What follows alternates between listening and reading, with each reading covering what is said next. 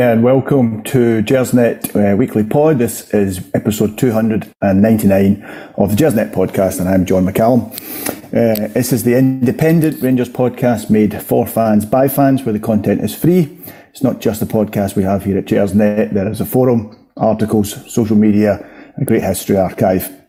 And I would encourage you to uh, subscribe, whether it's on YouTube or many of the other ones. And if you like what you hear, please, please share us on social media, let other people know about it. Now, none of this would be possible without the help of our sponsors, Forrest Precision Engineering. Forrest Precision Engineering are a subcontract Glasgow-based engineering company, and they've been a big commercial sponsor of Rangers for many, many years. And we're delighted that they are backing the podcast again this year. You can find out more about Forrest Precision Engineering by visiting their website, which is www.forestprecisioneng.com. Um, and also, if you are more interested perhaps in the Forrest Precision Engineering Executive Lounge, which is a hospitality area in the main stand. And if you can, it's available to book. Uh, it's a unique and intimate space. And if you want to know more about that, uh, contact the club directly via hospitality at rangers.co.uk. Now, just before I get into the pod, I want to just uh, very quickly make an apology. Last week, we had a short discussion about the pyrotechnics at the Dundee match.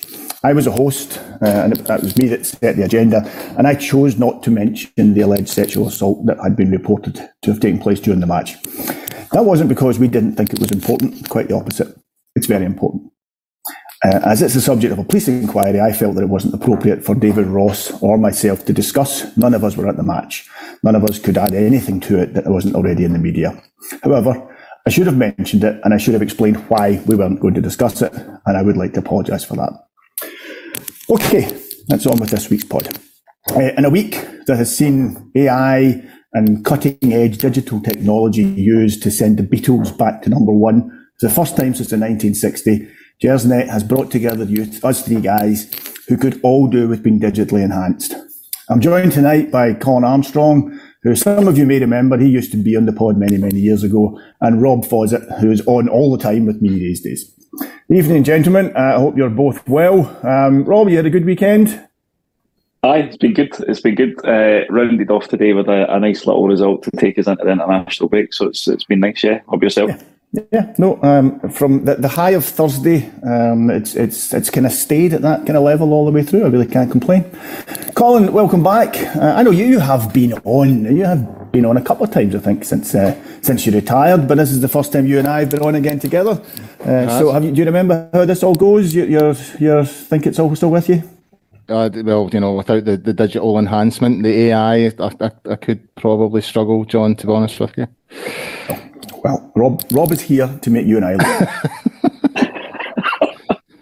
all right, listen, Robert. I'm going to start with you, right? And let's start with Livingston. Um, after the exertions of Thursday evening, I think most of us were probably expecting some changes to the starting lineup. Were you surprised when you saw the, the team sheet announced? Um, you know, what were your thoughts when you, you first saw the eleven and, and who was on the bench? Um, no, wasn't really wasn't really surprised to be honest. You know, I think the the one thing that's come across when you listen to the players and you listen to, to, to the manager when he's doing press conferences is this is about the squad. So it was natural that after after a game where a lot of these players have, have put quite a lot into you know performances over the last few weeks that maybe was going to have a little bit of rotation in them today. Um, I think the the really pleasing thing was actually to see McCausland start, and I know we'll we'll talk about him in a wee bit more detail, but you know Balogun demonstrated at Dundee, you know what he can bring to the team, so there's no surprise that he came back in. You know, I think it's great to see Lawrence getting some minutes under his belt and coming and coming back into the team because ultimately, you know, we've he's a player that adds something different and and and, and hopefully and hopefully can kick on now and, and put those injury injury woes behind them. And then everybody's favourite striker um, behind the, the, the, the, six million Brazilian um, Dessers come back into the squad. So it wasn't it wasn't really it wasn't really a surprise, um, and I think it was just a a natural shuffling of the starting lineup that the manager had to do to, to keep everybody fresh and make sure that we don't go into the international squad and pick up a daft injury today. I was a little surprised that Jack started. Uh, it's unusual for him to. In the past, if he's played the majority of a match midweek, it's unusual for him to make the, the weekend game. Um, and if he does make it, he's usually taken off after 10 minutes. So I was a little surprised that he started, although perhaps with a, a couple of weeks off. Uh, although I, I mean, he, I think he's in the Scotland squad, actually. I hadn't actually thought of that. Um, I'm assuming he is in the Scotland squad, whether he'll be played or not, well, we'll see. Um, but I was a little surprised that Jack started. Um, I, I, was I was also a little surprised Barisic started. I thought Barisic might might drop to the bench and um, we might see the return of Ridvan again. But but you know, as it was, like you, I expected to be changes. Still haven't quite figured Clement out yet. You're still not entirely sure what changes he's going to make. So that was quite nice. Um, Colin, talking of changes, the 10th of May 2003. Now I remember that day because I got engaged that day. And about a week or so later, my, my then fiance, now wife, got to see the real me. Uh, she witnessed my dad and I watching the UEFA Cup final between Celtic and Porto. And she'd never actually seen me watch a football match before and was um, slightly bemused when she came through to see my dad and I jumping up and down cheering and, and had assumed that the, the Scottish team had won. Uh, she's not from these parts, you see. Um, and I think she saw a different side of me uh, at that point. Um, uh, between those two events, Ross McCausland was born. Okay, now that dates us quite significantly, but between those two events, yeah. um, Ross McCausland was born, and, and today Ross McCausland got his, his starting game for Rangers. Um, listening to Clement uh, talk about him, he's clearly been impressed by McCausland in, in training. How do you think he fared today? Uh, and do you think he can force his way into the team on a, on a regular basis? Or do you think he's going to be playing for Johnstone Burgh in three years' time? Well, you would have to say that the weight of history is against him in, in, in that respect, in terms of if he'll carve out a career uh, at Ibrox, but that doesn't necessarily mean he won't carve out a career at Ibrox. You know, it's the, the what is it? Joe Strummer of the Clash said the future is unwritten. You know, so it's it's very much up to him. I think uh, from what I've seen of the boy so far, very impressive. Uh, I thought he played really well when he came on. He came on on Thursday night and uh, wasn't too surprised to see him start today. A wee bit surprised, but wasn't overly surprised to see him start today. And uh, you know, you know, he's twenty year old. These are the, the when you get handed these moments, you have as a player you have to take them. These are these are the moments you have to take. I, I think every young player get you know that, that that's considered good enough gets an opportunity at some point or another to, to, to start a game at Rangers, and it's it's up to them as to whether they take it or not. I don't think he done his case any harm today at all. I, I, thought, especially in the first half, I thought Rangers played better in the first half than they did in the second. Some really good counter attacking stuff, which he was part of. You know, I, one thing I've noticed since Clement's came in, moving the ball a lot quicker.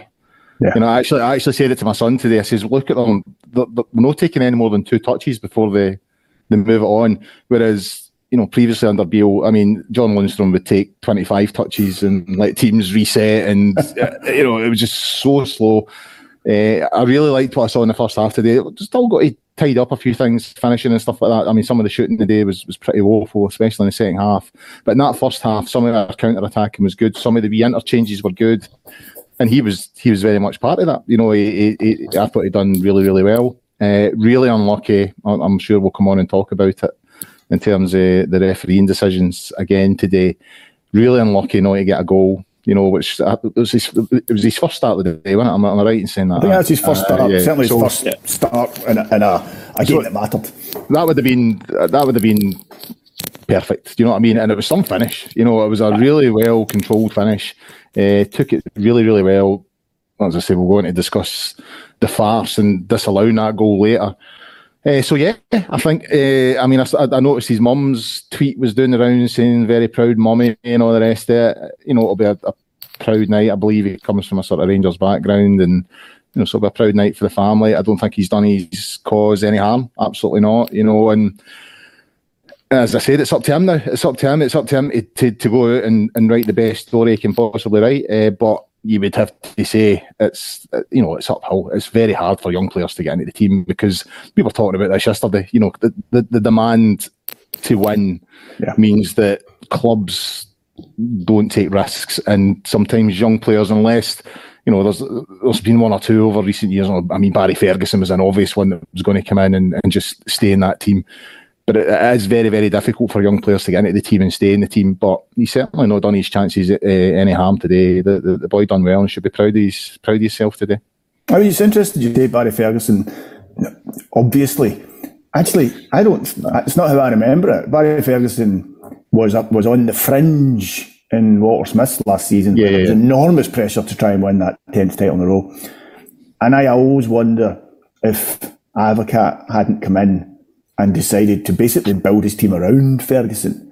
We, we know what Ferguson's career might have been. When he just to become Charlie Miller, um, would he just have been you know, another guy where we all said, well, he had the ability, but he just he just never took his chances. Or, or he could have moved to Serie A. Who knows? You know, like, Well. a, like you know what I mean? never know.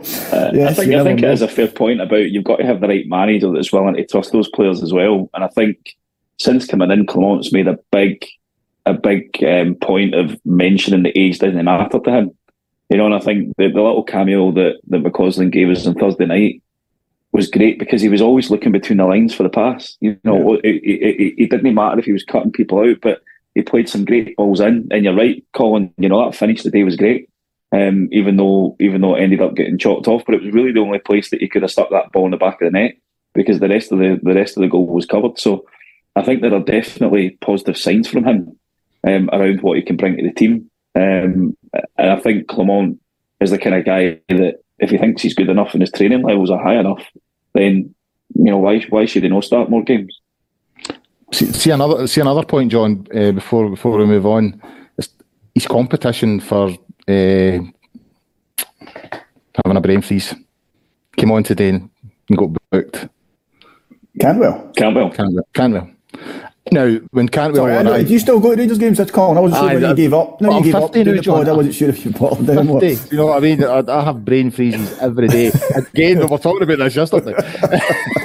uh, so, I mean, when we signed Cantwell and Raskin, you know, there was there was a feeling based on their performances towards the end of last season that they were the foundation to moving on this season. That that Beale had recruited well. We his sort of first two signings, and that uh, you know it was all about the summer recruitment and then moving forward. And, but neither of those two have really reached the the heights this season. I don't think neither Raskin nor Cantwell have, have, have really done it.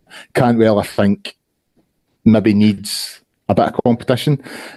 I, I, I wouldn't say he's had a bad season, but he certainly had a disjointed season and he's Disrupted season, definitely. and he's yeah. and he's not he's certainly not reached the heights that he, he reached last season. And I was a wee bit annoyed with him today when he came on because that sort of petulant thing, getting involved in something he didn't really need to get involved in. Well, that's, that's think- interesting, Colin. Because um, it's interesting you brought that up. It's not on the agenda, but you know that's the agenda's gone already. You know, it's uh, I'd forgotten what it's like actually when you're on the agenda's gone. We're just talking about something else now. And um, but uh, uh, Rob mentioned it as well, and I saw it earlier. Cantwell himself has actually put up something online Aye. tonight that shows the, the boy he had the, the altercation with, which to, to I mean, I watched it on TV. I don't know if, if, he'd have viewed it that much. I watched it on TV. And on TV, it just looked like Cantwell had, for some reason, decided to, to Yeah, yeah, um, throw a strop with this guy. But but Cantwell's put a thing up on, on social media because clearly he think he's realised that people have said this to him. But the boy's caught him just above the knee. I mean, the boy's caught Alright. him really high. And what's happened is Campbell has reacted to that. At least that's the inference from Campbell that he has reacted to this guy um, doing that. But that wasn't shown. You know, I didn't see No. it on TV. I didn't see anybody. No, no, I, I. I watched it. I watched it on TV, and even in the, the replay, it showed you the replay. It just looked like it, it was just being petulant. Yeah. I mean, if he has been caught, he has been caught, and and, and okay, I'm I'm wrong in this occasion, but I do think If he's been caught, go down holding it and get the guy sent yeah. off. That's what you're supposed to do, is it not? I, I just think he's getting involved in stuff he, he just doesn't need to get involved Yeah. in. And and I kind of get the impression, I think Colin said a wee comment about him doing his wee dance on Thursday night when he scored. And, you know, I, I just get the impression that, that Clement rates him, but wants to knock some of this stuff out of him.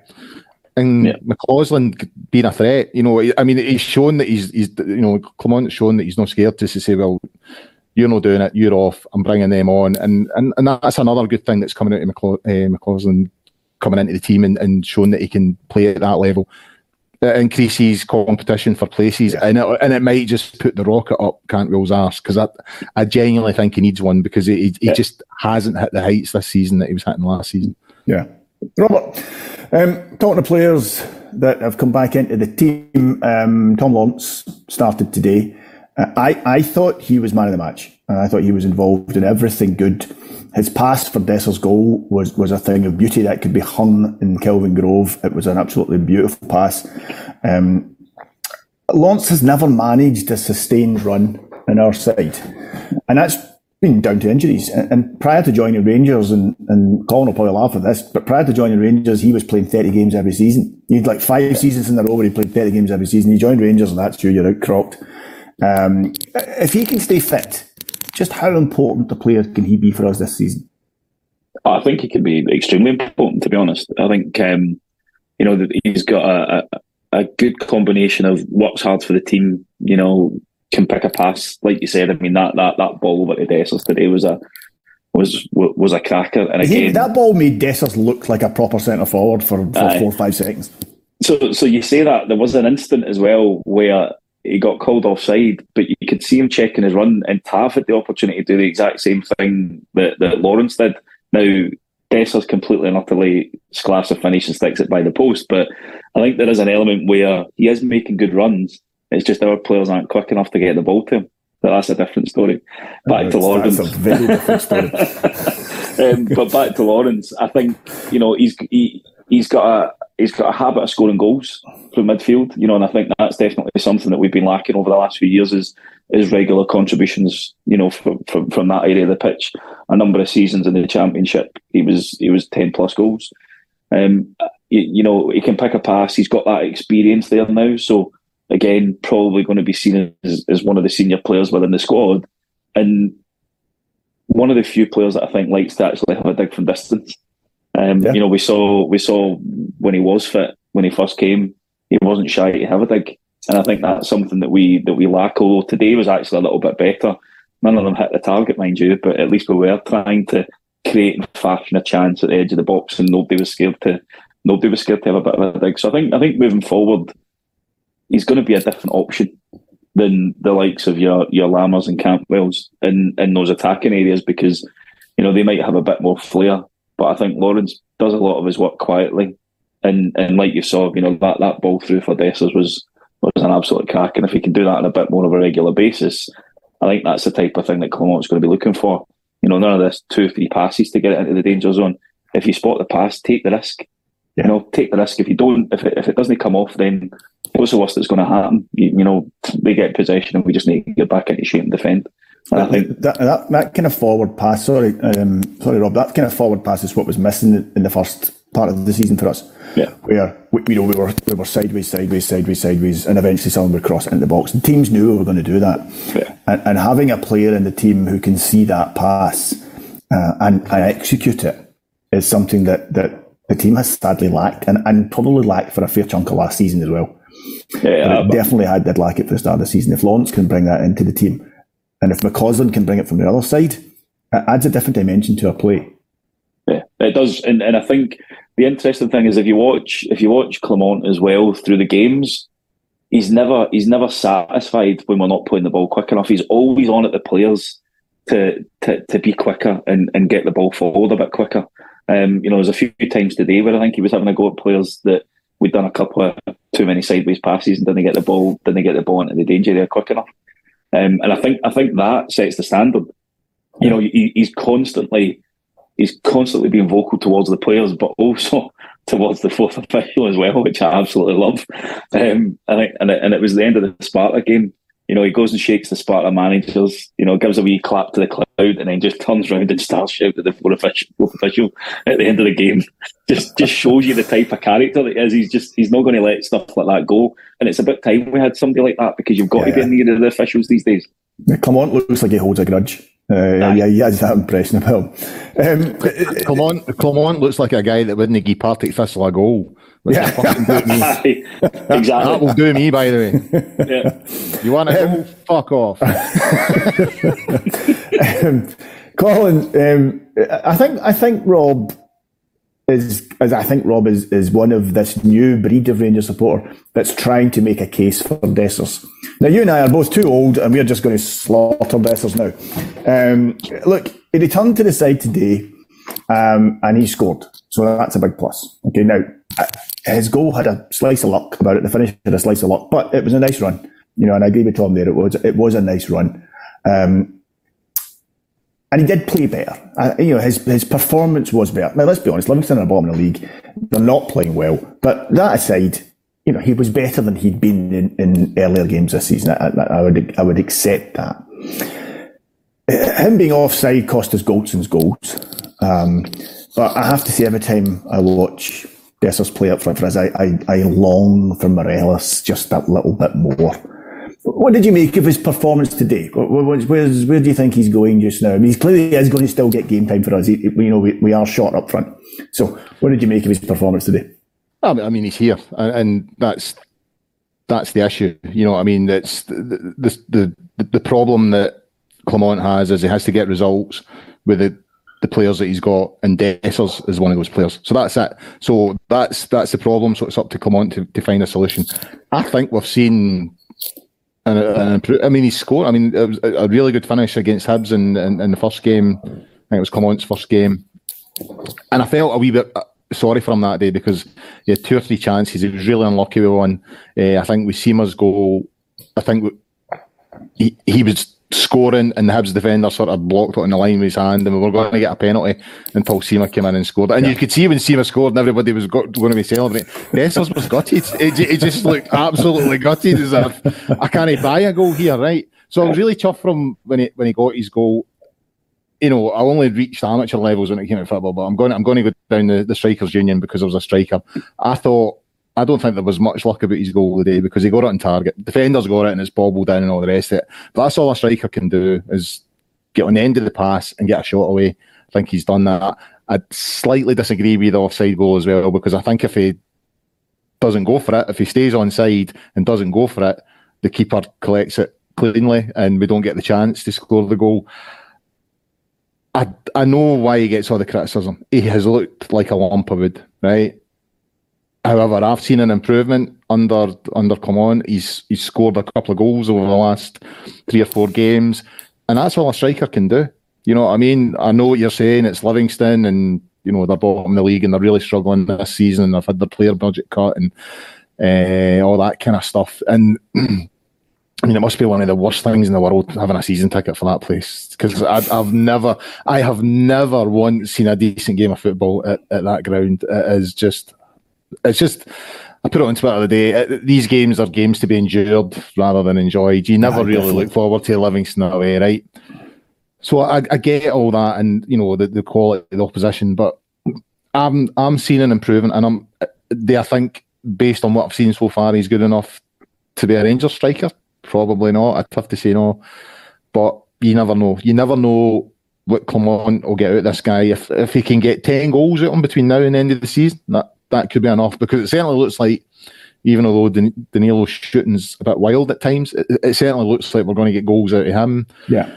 Uh, I think Lawrence, you know, I, rem- I, remember Lawrence's goal last season against, I think it was Hibs at Easter Road, the, the, the game we drew two each. He scored a goal that day that made me think he could be the next Arfield, you know, the guy that comes in, Aye. that times he's run, so all the strikers push in, and he's there in the space waiting for the cutbacks. The goal that day against Hibs was like that. I think it was uh, Borna that crossed it in, and he came in and met it with his head, sort of the 18 yard box. And you kind of thought, yeah, he could be the, the, sort of midfielder that times those runs and, and gets us those types, types of goals. So, uh, in terms of Dessers, uh, he's here. So we need we need to find a way to, to get the best out of him. And I would say from what I've seen so far in terms of goals. Anyway, he's scoring again. You know, he got that goal against Hibs. He scored today. Uh, still lots of improvement to, to, to, be done, but I mean, so far you would have to say Clement's got the best of all of them so far. So i have got a wee bit more faith that we can get something out of Dessers with the guy that's in the dugout now compared to who the the guy that was in the dugout two or three weeks ago. So I'm not writing him off just yet, unlike you. And I, and, I, and, and, I'm, and, and I, I, don't hark back for Morelos. I'm, I'm sorry. It, done his time. It was time for him to go. You have to remember, I'm a guy who wrote off Mark Hateley after about four or five games. So, so you know, I'm maybe not the guy to, to, to be looking for inspiration around our centre forwards. And I, I, listen, I accept that. I accept that. And I, and I genuinely hope uh, he he comes good. And I would agree with both of you that there has been improvement. Now, he was starting from a low base but there has been there has been improvement. Um, and well, that's uh, that, that, that's the best place to start when it comes to improvement, John. Isn't it? At the bottom. Well, quite good if he started at the middle and improved, but you know, um, he has he has improved. I, you know, and I, I, and I genuinely uh, at a game, I will very very rarely slate a Rangers player at a game. Um, you know, I'm not someone who I've never booed a Rangers player. Believe me, so a couple of times I, I, was in the Govan the day Cammy Fraser went round and gave us that. I felt like booing him, but I never did. Um, uh, but, but uh, you know, uh, uh, Dessers is a player who, for the first couple of months, I just scratched my head as to why we'd bought him. Uh, he just looked yeah. inept. but he doesn't look inept now. He, he, you know, he's lacking mobility, and he needs, someone needs to teach him the offside rule. But He's definitely least, been part of it now. Sorry, Rob. I was just going to say, at least he stopped giving penalties away as well, which is a great improvement. So, yeah, you know, he's, he stopped giving penalties away and he's scoring goals for us now. So, yeah. the, only way is up for Big uh, The only way is up. The only way is up. Listen, that's a, uh, it's almost like we planned this. Um, a nice segue, segue there from you, Robert. Uh, we had two penalties today, uh, and VAR was or should have been involved in, in both of them, depending who you speak to. Um, what did you make of their awards? Um, and are you in any way concerned that Tavernier now needs two penalties before he scores one of them? Um, so I think first of all, um, I'll be open and honest. When it was uh, when it was live at the game, I thought McCausland played for it, and, and I thought it might have been it might have been no contact from the keeper. So I was I was dubious when it went to VAR because I thought, oh, this is going to get chopped off. Were you at it wasn't, game, Rob? Yeah, yeah. So we, we, we were behind that goal. Um, but it wasn't until I saw the replay that you can actually see that he's absolutely played for it, but there has been contact from the keeper. So by the letter of the law, I think, you know, VAR was right to award the penalty. Um, uh, I, I, I, made the joke to one of the guys I was sitting with around Tav needing to, to score. Um, and you know, I couldn't even I couldn't believe he didn't even hit the target first of all for that first pen. So that was a that was a bit of a that was a bit of a surprise because you know I think it's one of these things now. At what point do we take that off him? Um, you know, Clement's made it clear that he's obviously the penalty taker, and we've got a two and a three in that position. But at some point, somebody maybe needs to tap him in the shoulder to say, "Look, that's that's a few you've missed now." You know, maybe maybe we need to maybe we need to let number two be hitting the penalties. Um, second penalty, we never really had a, a, clear view of that at all. It was up the other end of the pitch. Um, again, looking back at the replay, I think it's a fairly a fairly clear penalty. You know, hand is hand is above head, ball hits it. I, I, don't know. I don't know how you could disagree with that. And then, thankfully, Tav has tucked that one away. So, I think on those on those occasions, VAR probably came to the correct decision. And the fact that they were very quick reviews tells you that you know there wasn't really an obvious clear and obvious error there in, in either of them. So, you know, I think it was I think it was job done on that on that bit of the performance. But there are a few other decisions that potentially left a lot left a lot to be desired during the game. The um, the second one, I'll have to be honest and say I didn't see it at all, and I wasn't even aware of people claiming for it. Mm. But, but I didn't see that. I mean, but when you saw the replay, you thought, oh, the boy's got his hand above his head. Yeah. Um, there was no. I don't think debate. I know I've been a critic of our John. Sorry, but I think that's one area it has been a success in. I've I've been at a few games now and watched Rangers in, in Europe a couple of times. Uh, I can remember the game against Leverkusen. They claimed for a penalty, but abs- I don't think any of them claimed for it. And then mm. when you when, when when you seen it on VAR, you're like, "Aye, that's a stone wall." There was a one in Dortmund, the, our first goal yeah. in Dortmund that night no one in my house claimed for it. No, no one on the pitch claimed for it. So that's one thing VAR has been good at because today's was a stone wall. I don't think the yeah. first one was. I'll disagree with Rob, but the the second one, you know, but when I heard the commentator saying they're checking for a penalty, I'm like, eh? Yeah. And then when you see it, you're like, it's blatant. And then Devlin's got the cheek to go, me? Is it me? like, well, you were the guy with your, your arm like all the way up there. You know what I mean? So that's one thing. I'm not, I'm not a huge fan of VAR. I, in fact, I hate it, but it has been good in, in that respect. It's picked up a lot of penalties that I think would have went unawarded. Yeah, yeah, yeah. I mean, it's interesting, what what Colin said there. I, I tend to agree. Having watched, having watched the McCausland one a couple of times, I don't know. I'm not sure there was any contact. McCausland did what McCausland has to do. That's his job. His job is, I think the keeper's coming out. You know, if I, you know, he goes to ground. That's what happens. We we talked earlier on there uh, about was it Lawrence not going to ground uh, and it come to nothing. So he, he went to ground and, and you know that's life. Uh, Always going to be a bit of bias when you get blue tinted specs. That's, exactly, uh, exactly. Yeah. But uh, either way, uh, it, I mean, it was a deserved victory today. I don't think anyone can complain about that. Staying on that subject, Colin, we we two goals which were then um, chopped off. Um, what did you make of those decisions? What was your your feeling on those? I, I think the first one, yeah, I think he's off, and I think he does. You know, he goes for the ball. I think he affects the keeper's ability to collect the ball cleanly. Yeah. So yeah, I, have got got no complaints about that one. The second, the second one's a joke. It really is. It, it's it's it's actually embarrassing, and and not being funny, right? We've spoke earlier on about how difficult it is for young people like McCausland to get in the team. Now, things may transpire that he never really gets another opportunity to play. I don't think that'll be the case, but yeah, that, that, Look that at Lovelace. Look what happened to Lovelace. Yeah, that could happen. And that could have been his only chance to, to score a goal for Rangers Football Club, uh, you know, in the first team. And some idiot gives a foul and, and, and takes that away from him.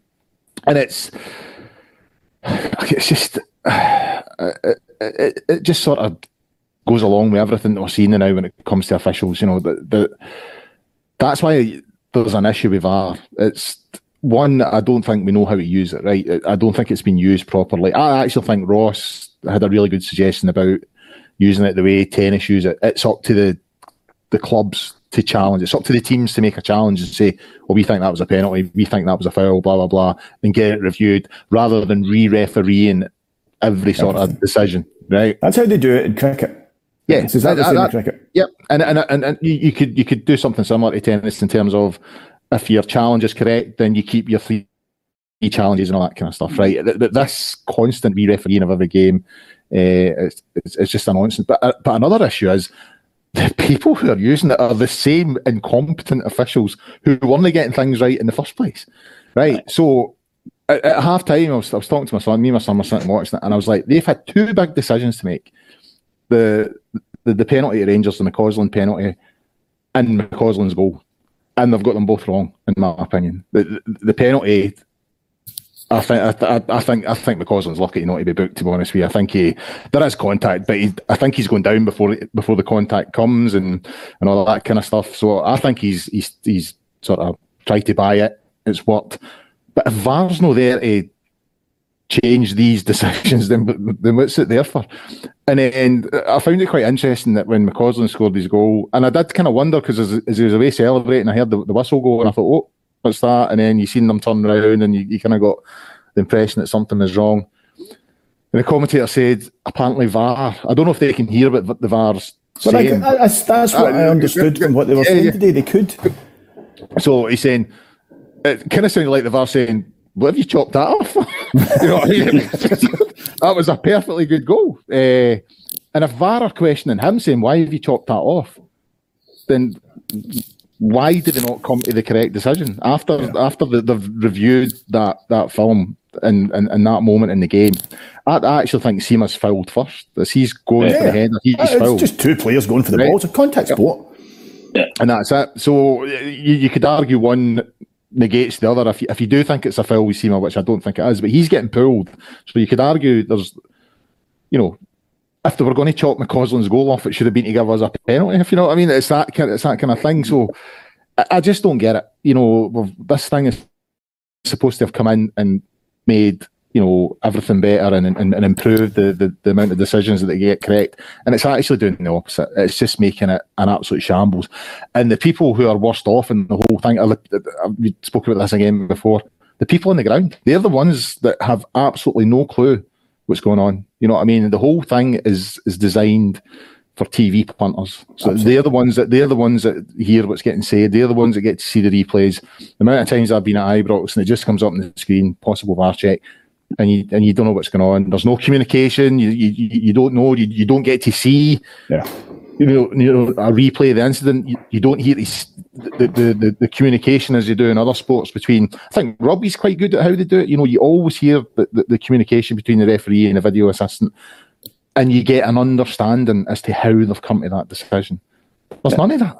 No. It's just a it's just a shroud of secrecy but, uh, and confusion. symptomatic, Colin, of how football treats supporters. Supporters. Yeah, absolutely. So, I mean, that's, yeah. I mean that, that, that is how football treats supporters in a nutshell. Mm. You know, don't why would we want to do anything that would inform them? You know, they're, yeah. they're, we're very much at the end of the queue when it comes to decision making. Yeah, and that's how it feels. It's, uh, I mean, it's it's felt obvious for a while now that European football is not aimed at European fans anymore. It's aimed at certainly the bigger leagues. You know what I mean? Yeah. They're, they're, they're, they're looking at markets, you know, the Far East and all that kind of stuff.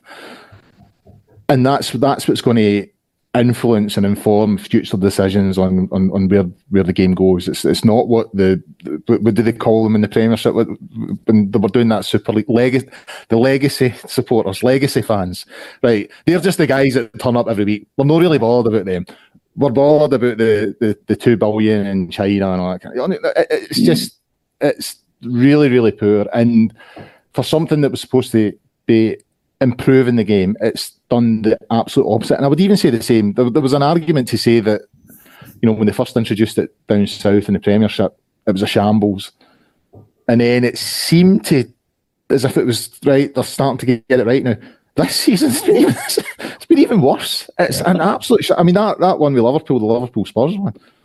I, I mean that, that, that's one of the most comical. That conversation and the way that they congratulate each other. End it. Good process, guys.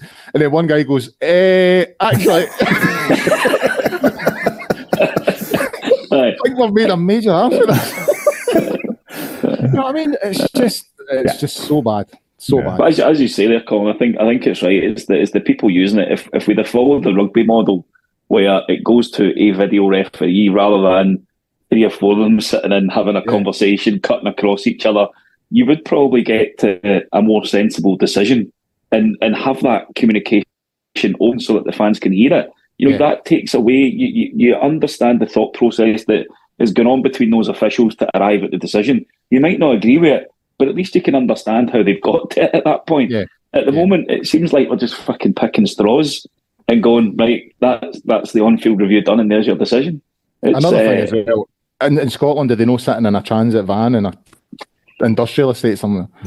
and, and that in itself just means just just three guys sitting in a van somewhere going drawing lines.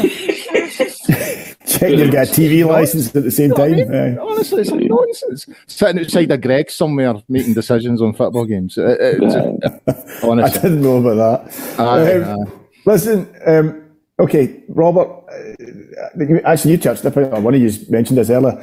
Apparently, Clement wasn't too happy with Cantwell and, and Danilo for dancing after scoring on, on Thursday. And there's an intensity, a kind of old school discipline to Clement. Because he has that, the uh, Belgians and the Dutch, I know they're different, but there are many similarities between the Belgians and the Dutch. And he has that directness. I, don't know if you've ever spent any time with Dutch people, but uh, they don't dance around a subject. They just tell you straight out what they're thinking of something. And he has that. He has that kind of old Belgian Dutch directness.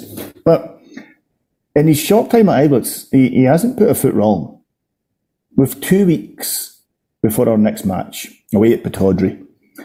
Um, and that then begins a really intense period. We're playing 12 games between then and the winter break. Two European ties, a cup final, plus trips to Tynecastle, Easter Road, and, and Parkhead. How does Clement spend the next fortnight? What is it he has to do, or what would you want him to be doing with the team over the next fortnight to prepare us for, for that, you know, make a break. Let's be honest. Uh, make a break of this season. So I think I think he's already mentioned it in some of the in some of the answers he's given to in the press conferences. You know, I think first and foremost, he's treating everybody like an individual. So they're going to all have individual plans that they're going to have to follow until they come back to training to ensure that they're going to have the required level of fitness that he wants. Because ultimately, that's been a theme since he's come into the place that he believes that the players aren't fit enough to, deliver the style of football that he's wanting to imprint on them. You know, I think the other thing is that it gives him it gives him some time to build confidence in the players that are lacking it still. You know, like said, Dessers and Lammers, you know, uh, if he can if he can get more out of them up until the January transfer window, and that's only going to be helpful to us. And I think you're absolutely right. He does have an air of intensity around him, but it's because he's a winner. You know, you look at what he's done in, in his management career. You know, three league titles back to back with two different clubs in, in Belgium. You know, he's won titles as a player he he he just wants to keep winning football games, and I think that was something that that, that we probably lost under under managers was that intensity of it. You know, it doesn't matter how many goals you've scored if you don't win anything at the end of the season. You know, what's the point in playing? And and everything is geared up to him to to to deliver silverware. You know, so I think that's probably why the the dancing stuff um, gets to him a little bit is it's a case of look, you've got to focus and get back to the job in hand because he doesn't want to sit on a two goal lead. He wants us to go and score a third. You know, you've you, you've heard them say that in press conferences that you know we really want to kill the game off and getting that third goal is the thing that's going to allow us to do that. So I think it's I think it's going to be about continuing to communicate that style that wanting the players to that he's wanting the players to play.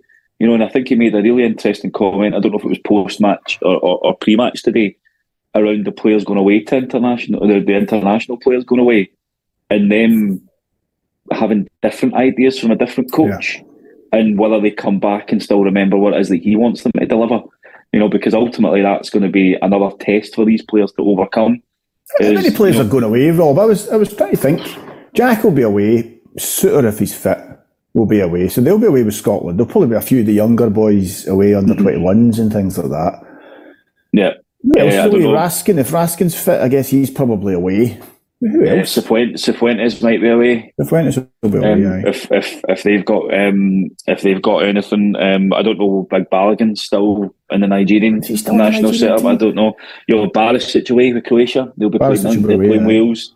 Um, so I think I don't know. I think there'll be I think there'll be some away that potentially could disrupt it. But I think for the players that aren't, it's very clear that you know both him and both him and the coaching staff are going to have some work for them to do, and it, and it gives them a good chance to breathe because ultimately we've been, you know, weekend midweek, weekend midweek. It's been really busy from from a, a running games point of view. Yeah. I think that the promising thing is, you know, that seven games in the reign so far, six wins, a draw, and you know three goals conceded. I don't think you could have asked for a better start. No, you know, as a, as as a manager, um, apart from maybe one and all seven. um, but you know, the, we would certainly right. have taken that when he was appointed. Um, uh, uh, let's be honest. Yeah. And, and I think it's the it's the marginal improvements we've seen. You know, up until we came in, Dessers was a donkey. You know, but at least he's scoring now.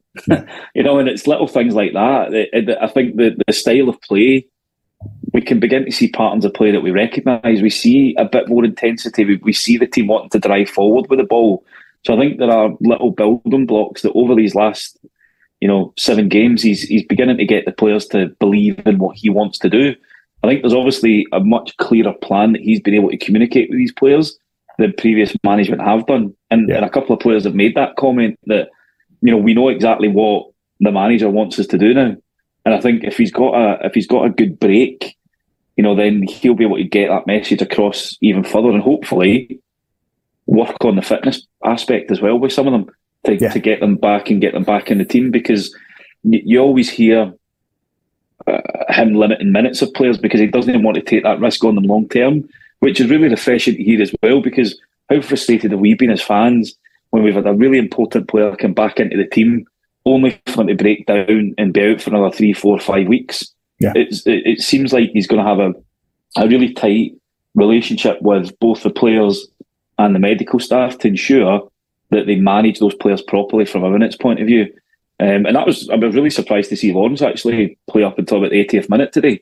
You know, because again, with that in mind, thinking that he might have he might have come off a wee bit earlier. But obviously Clement had a had a plan to to, to give him as many minutes as he could. So I think yeah. there's, there's there's a wee bit of work to be done. But everything everything he's done so far seems to be working. So you know, hopefully, hopefully he can go away, we regroup, and and as you say, get ready because second second half of this this period of the season is going to be a, a, a tough, tough running. Yeah, the, the, November December fixtures come at us thick and fast, and there's some there's some really big and important games in there. You mentioned it at the end, and that was actually one of the things that I was curious about was around the fitness and and you know is, is there anything can be done in two weeks? I don't know. You can obviously do some things around fitness, but I suspect that the January break will be where he, he really tries to put into practice. He's been vocal in his observations around the fitness of, of the players and the squad, and clearly has very different ideas as to what that should look like, um, what that should be, and, and I, I, yeah, I expect some of that will happen over the next two weeks. So I expect most of that will happen around January. Um, so yeah, it'll be interesting to see. Interesting to see. Colin, lastly on this, you and I watched a football match yesterday in the sixth tier of Scottish football, and we both commented on how good the pitch looked. Yeah. You know, we're into November, um, and we were watching, um, you know, what was a junior team until quite recently playing um, a game of football on a beautiful grass pitch. And, um, you know, we then today saw Livingston's embarrassment of a pitch. Yeah. And, and let's be honest, Kilmarnock's is, isn't any better. Uh, now, I understand the economics of it. But as Clement said before the match, the serious leagues, they don't have plastic pitches in them. Is this simply a symptom of the malaise that Scottish football has? The amateur approach to football that, that, that's at the very top level in Scotland? Or is that unfair? Is it unfair to criticise a team like Livingston, a team like, like a team like Kilmarnock, for choosing what is a cheaper and more flexible option for them as a club?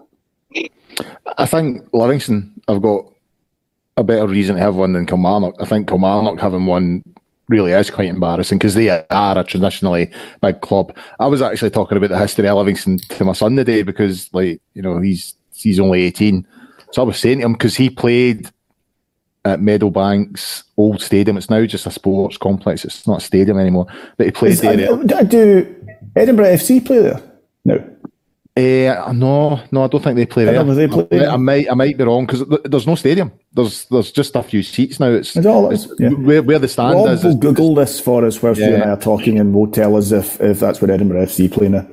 So I was, I was sort of saying to him, you know, it was Ferranti Thistle they were before, wasn't it? Then it was Ferranti Thistle, then became Meadowbank. That's it. Then they were Meadowbank, and now they're Livingston. And you know, they they obviously don't have a huge fan base. Uh, I think they obviously moved to the new town to try and, uh, you know, get some support and all the rest of it. I don't think that's really quite worked out. Uh, so I can understand a little bit as to why Livingston have got one, Com- Kilmarnock less so. But aye, in the top league, it's aye, it's pretty poor, isn't it? It's, it's it's not really on. And and when you consider Aberdeen avoided relegation a few years ago because Falkirk's ground wasn't all seated and all, all the rest of it. You know, so they, they, they took a sort of, oh, there's got to be certain standards before you get into this league, you know, that saved Aberdeen's bacon. I think it actually saved them twice. I might be wrong there, but at least once they were they were saved from relegation because Falkirk were at Brockville.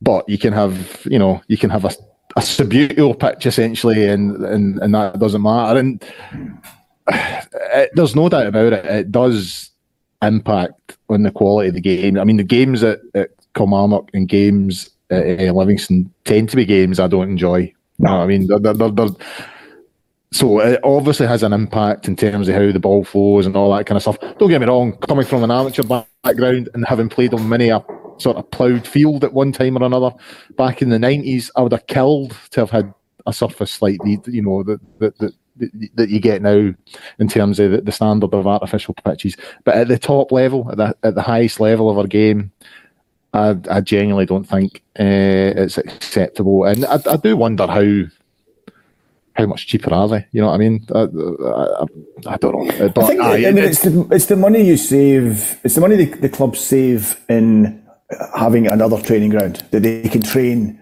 yeah. at their own ground.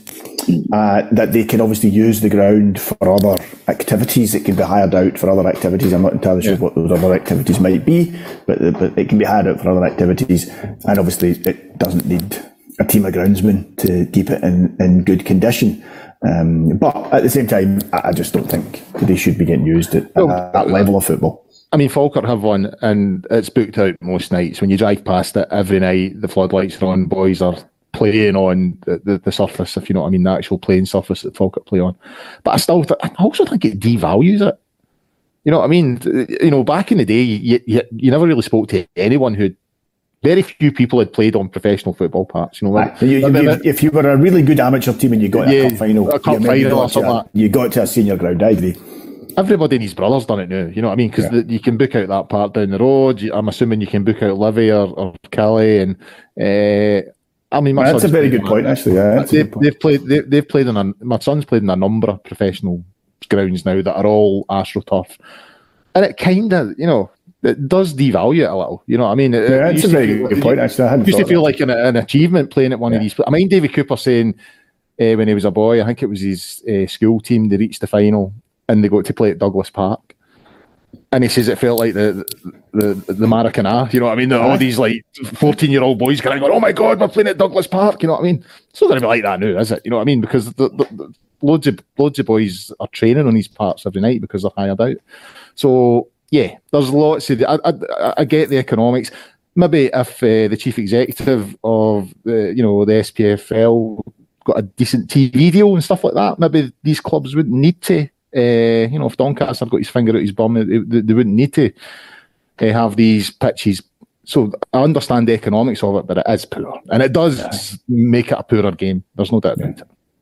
Look, I've got two other topics I want to try and sneak in before we, we finish up in five, ten minutes' time. And I'll, I'll just speak to both of you about them. Okay, Robert, I'll start with yourself. Cup final. Uh, there's been a wee bit of a, a stramash this week about the ticket split for the League Cup final. Rangers are getting more tickets than Aberdeen. Is that fair? You know, shouldn't all cup finals be a 50-50 split? Um, you know, uh, I'm, f- I'm funny about this because I think Aberdeen are posturing. Aberdeen could easily have taken 50% of the tickets if they'd wanted to, and as long as they were willing to underwrite them, they could have had them. But they weren't willing to underwrite them, which tells me they didn't think they were going to sell them. But they still want to make a big song and dance about it.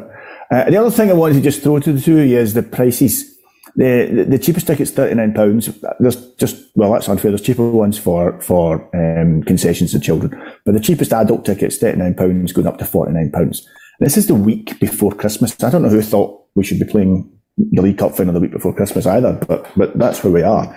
Um, so, Robert, I'll start with you. What's your what's your take been on this this week? I like the way that you asked that question without smiling, um, because I, am just grumpy I'm, as, na- as nature I'm, intended. I'm of the opinion that uh, we deserve a bigger share. Aberdeen, you, you look at you look at the pitiful attendance at a semi final between Aberdeen and Hibs, twenty eight thousand between them. You know, Aberdeen highest attendance of the season is going to be what something like nineteen thousand, which means that every single one of the fans that go there on a regular basis will get a ticket for that final. You know, I, also love the fact that it's an issue when it's Rangers that's involved. You know, where, where has the where has the harsh criticism been of this ticketing policy every time Celtic have got into the into a final against a, a smaller club and and been given a bigger share of the tickets? It's just it's absolutely farcical that we we have this conversation. You know, if they want if they want to have a, a better allocation when it comes to a final, support your fucking team. Get more punters into Pittodrie on the games against the likes of Livy and the smaller games and, and, and support your team through thick and thin, like Rangers fans have done over the years. You know, when we get when we get chucked in the leads the leagues, we still took 40,000, 50,000 fans at Ibrox in those games. So it demonstrates the, the value of the fan base that you've got. So for, obviously I'm biased because I'm a Rangers fan, but I, I, just I just find the whole argument laughable from some of these fans that that moan that, that we've got, you know, more fans in the stadium. The likelihood is they won't sell out their allocation anyway. So the, the tickets will then come back to us. And all it does is allow police and stewarding plans to be put in place earlier if they at least know yeah. that is going to be the majority of where the fans are going to sit. So I just I just find it I just find it laughable that that everybody's got their panties in a twist about this when it's happened everything. It's the same argument about how can there be a Rangers end and a Celtic end at the stadium, which is another thing that I've seen people getting getting getting all hot and bothered over. You know, get over it. that's that's life. Colin, you're, you're well known for being a moderate on these things. What's your take on them? I, I kind agree with Rob. I mean, you know, there was 28,000 at that semi final. So if you break that sort of 50 50 for Hibs and Aberdeen, they, they took 14,000 to, to, to that semi final. And then they're getting their, you know, knickers in a, a twist because they're, they're not getting 50% of the allocation for the final. I, I think the point that Rob makes is, is, is sort of key here. Every single Aberdeen fan that goes to the game week out, week in, week out, is getting a ticket. Yeah. It's the people who don't go and watch Aberdeen on a regular basis who aren't getting a ticket, which is ironic because a lot of people have came to me on Twitter recently over this debate to say that I'm a glory hunter, and I'll I won't I'm not in my age, so I won't, me and my son won't get a ticket for that final. Be, we'll we'll struggle to get a ticket for a final ever again if if Rangers you know keep going with my jersey. And we go to the football a lot now. You're wanting people who, who are Aberdeen fans who don't go to the game, the old grannies that want a wee day out and all that kind of stuff, at the expense of people who fund the, the, the game up here week in, week out, and they accuse us of being the glory hunters. Yeah. Well, surely that is the very definition of glory hunting. Only turning up for a game when there's glory on the table, potential glory on the table, and you're like, all of a sudden, I want to go to that game. I, I, I, it just beggars belief. The the the sort of and I, I, noticed when I was, I was I was on the train going to the Pollok game to meet you yesterday, John. I noticed Cowan and Cosgrove. There was a thing on Twitter with them, and just two very typical arguments. And you know what's really it's not surprising, but it's really disappointing. Is every single sort of journalist, you know, your Spiers, your Cosgrove, your Cowans, Oh, Sorry, I thought you were talking about journalists. Sorry, yeah, yeah, yeah, yeah, yeah. yeah. Uh, well, you know what I mean. Correspondence, and uh, you you know their argument every time. When it when it comes to Rangers, you know what their argument is going to be every single time. It's going to be whatever it is that's the opposite argument and in, in, in, arguing against Rangers. I've never heard Cosgrove. I've never heard Cowan. Never heard Spiers. No, I've never heard a lot, Michael Stewart. Any of them make a positive case for Rangers or Rangers supporters. Never. No. You know what I mean? And, and, and it's just so predictable, so yeah, tiresome. How you keep a job in Scotland. The bitterness of Scottish football, all right there, isn't it? And, and and it's actually a bit, you know, that whole thing you're talking about, John, about underwriting the tickets. That's also key as well. You know what I mean? Because if if they don't sell the tickets, you know, the SFA, uh, all the rest of them are looking at us to save the day so that there's no giant empty gaps in, in, in that ground for a, for a showcase final. Mm-hmm. It, it's nonsense. It's absolute nonsense. And uh, yeah, it just it just gets them a go actually because uh. you know someone who goes to football regularly, I've got a season ticket. I pay nearly seven hundred pound for my season ticket. You know, go to the football when I can, follow my team when I can, and I'll not be anywhere near Hampden no, at, at no. that at that final. But someone for Aberdeen who's not been to a football match in years just Aye. saunters in. Yeah. Sorry, the, I'm having that. The other point to make on that that I find hilarious is that the outcry around how corrupt and biased the the SPFL are and all that sort of stuff in this situation. If only there was a club who was willing to fund an independent investigation into some of the some of the practices of these organisations.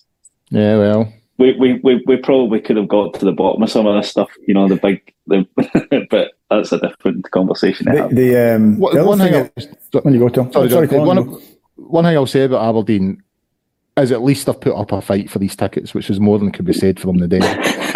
yeah. Aye. Yeah, well, if anybody was surprised by that, they haven't been watching Scottish football for the last 20 years. No. The, the, the other thing about this that frustrates me is that Aberdeen had a chance to change Scottish football when we were in the third division. They could have changed the voting structure of Scottish football. They could have absolutely transformed Scottish football and given themselves and clubs like them a much, much bigger say in the running of Scottish football, and they all bottled it. And they chose not. They chose to side with Celtic and change nothing, and frankly, hell mend them.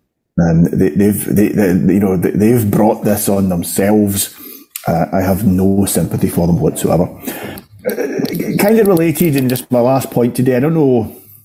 I don't know if you guys picked up on this or not. I'm sure you are regular readers of Hansard, so no doubt you will have seen this. But it was the King's speech this week, the first the first time King Charles uh, did the opening of Parliament and gave his, his, his speech on behalf of the government.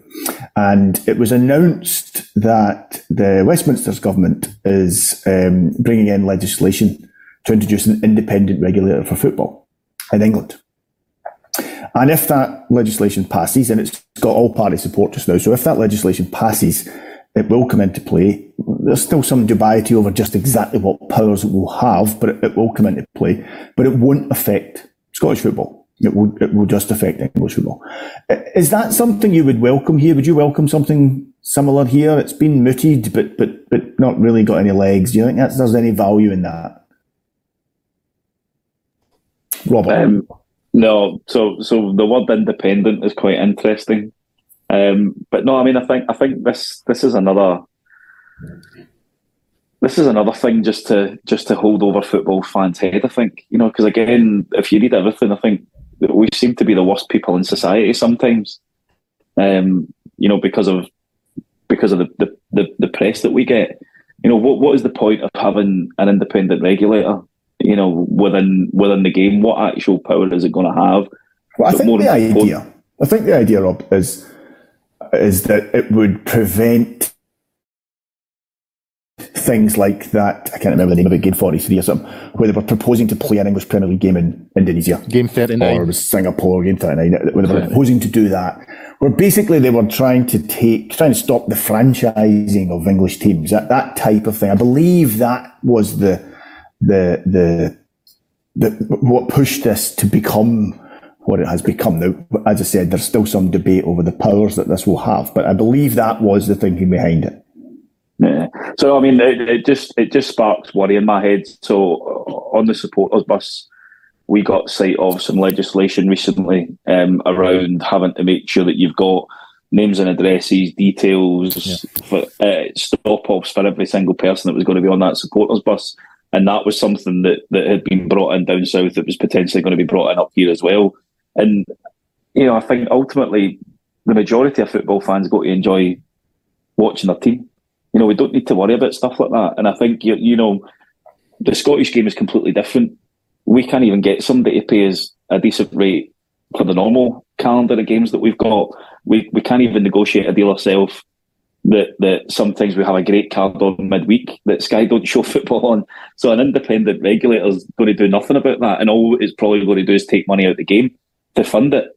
So I, I think it's an added layer, an added layer um, that we probably don't need. I think what we need to do is fundamentally change the way the game's run in Scotland, away from you know a focus of being run by amateurs, and and actually look at how we can get value for money when it comes to things like TV deals and marketing the game, because ultimately there are some cracking games of football up here. There's some really good teams and and and we're performing well on a European stage. So we should be able to take advantage of that. Now, other clubs might argue the fact that that doesn't matter because they're not doing so well. But ultimately, you know, getting bang for buck up here is is is what really should be important to us as fans. And I don't know if an independent regulator up here would work. Colin, independent regulator. Surely that, that's that's right down your street there, isn't it? You're a man who likes an independent regulator well, in most areas of your life.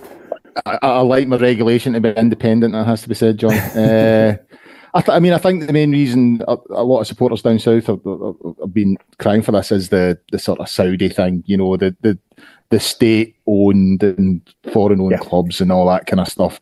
I mean, I know you're saying it's got all party support. I would imagine there's at least one party that's got a wee eye on the powers that this independent regulator would, would, would have because I think they're quite keen on like Saudi and all that pumping money into, into Britain.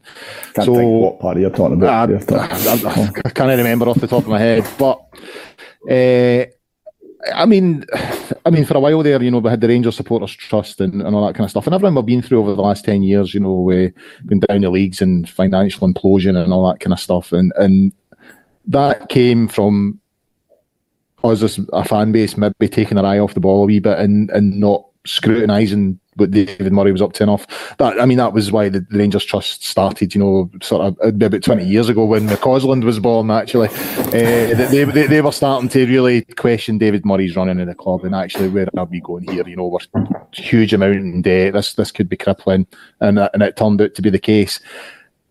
I think anything that that gives supporters a voice at the table, and I think an independent regulator could do that. You know, it's something that could tap into supporters and what they want. I, I, I don't. I, I would be for that, but it would all be hanging around. What's the purpose of it? What's the terms of reference? What what powers does it have? Uh, you know, you would have to look at that and, and, and see exactly what is this independent regulator going to do. But yeah. anything that represents the the concerns and all that of supporters is I'm all for that. I, I found it really interesting through the week there when Newcastle were playing Dortmund you know, it really was a clash of cultures. It was a good piece yeah. in Athletic about how the Dortmund fans, you know, the, the protest, chucking false money on the park and all the rest of it, because they are really sort of keen on this, the, the 50 plus one model that they've got. And that's yeah, absolutely. Yeah. You know, and, and so I suppose. for fans. Yeah. yeah. And, and, and uh, you know, that, that that's how I view football. I think, you know, supporters should have a voice at the table, at the top table, and how our games run and uh, all that kind of stuff and that's why I've kind of recently started going to Pollok and all the rest of it, you know, because it, it, does, there is more of a community sort of angle and focus to it. It does feel a bit purer than the game higher up now. Uh, so anything, if, if an independent regulator was going to provide, you know, a, a bit more sort of uh, clarity and transparency and all that kind of thing for supporters and, and, and get our sort of wants and needs on the table as stakeholders because we are stakeholders in the game. You know what I mean? As you, say, as you said earlier on, we're the stakeholders that are least considered. You know, we're at arm's length to everything, and maybe an independent regulator would, would change that in some way. Yeah, I, I mean that would be my take on it. I, I, I think it's appalling what's happened with Newcastle, um, and I know many people would would scratch their head at me saying that, but I hate what's happened. I just I knew and have known a number of Newcastle fans over the years, and, and Newcastle are a proper football club and and what they are becoming just appalls me. And the thought that that could happen, the thought that could happen to Rangers, but frankly, any team in Scotland, uh, it's it's not for me. Anyway, we've we've taken up more than our allotted hour, so let me just thank you both for joining me tonight, Rob. Colin, it's good to see you both again. Good to speak to you. Um, nice to hear your views on, on most of these subjects. Uh, I'm, I'm, I'm in agreement on at least half of them. So that, that's a pretty good start. Um, thanks for listening. Anybody who's who's there tonight, thanks for listening. Can I just remind you that the pod is available on various platforms, including Acast, iTunes, YouTube, Castbox, Stitcher, and of course Spotify. Um, it is the international break. So Frankie is flying all of the Gersnet podders down to Rothesay for some warm weather podcast training. So there won't be a podcast for a couple of weeks until the 24th of November when Alec and Stuart are both on. Um, finally, just to thank Forrest Precision Engineering again for their support uh, and wish you all a happy international break and see you next time.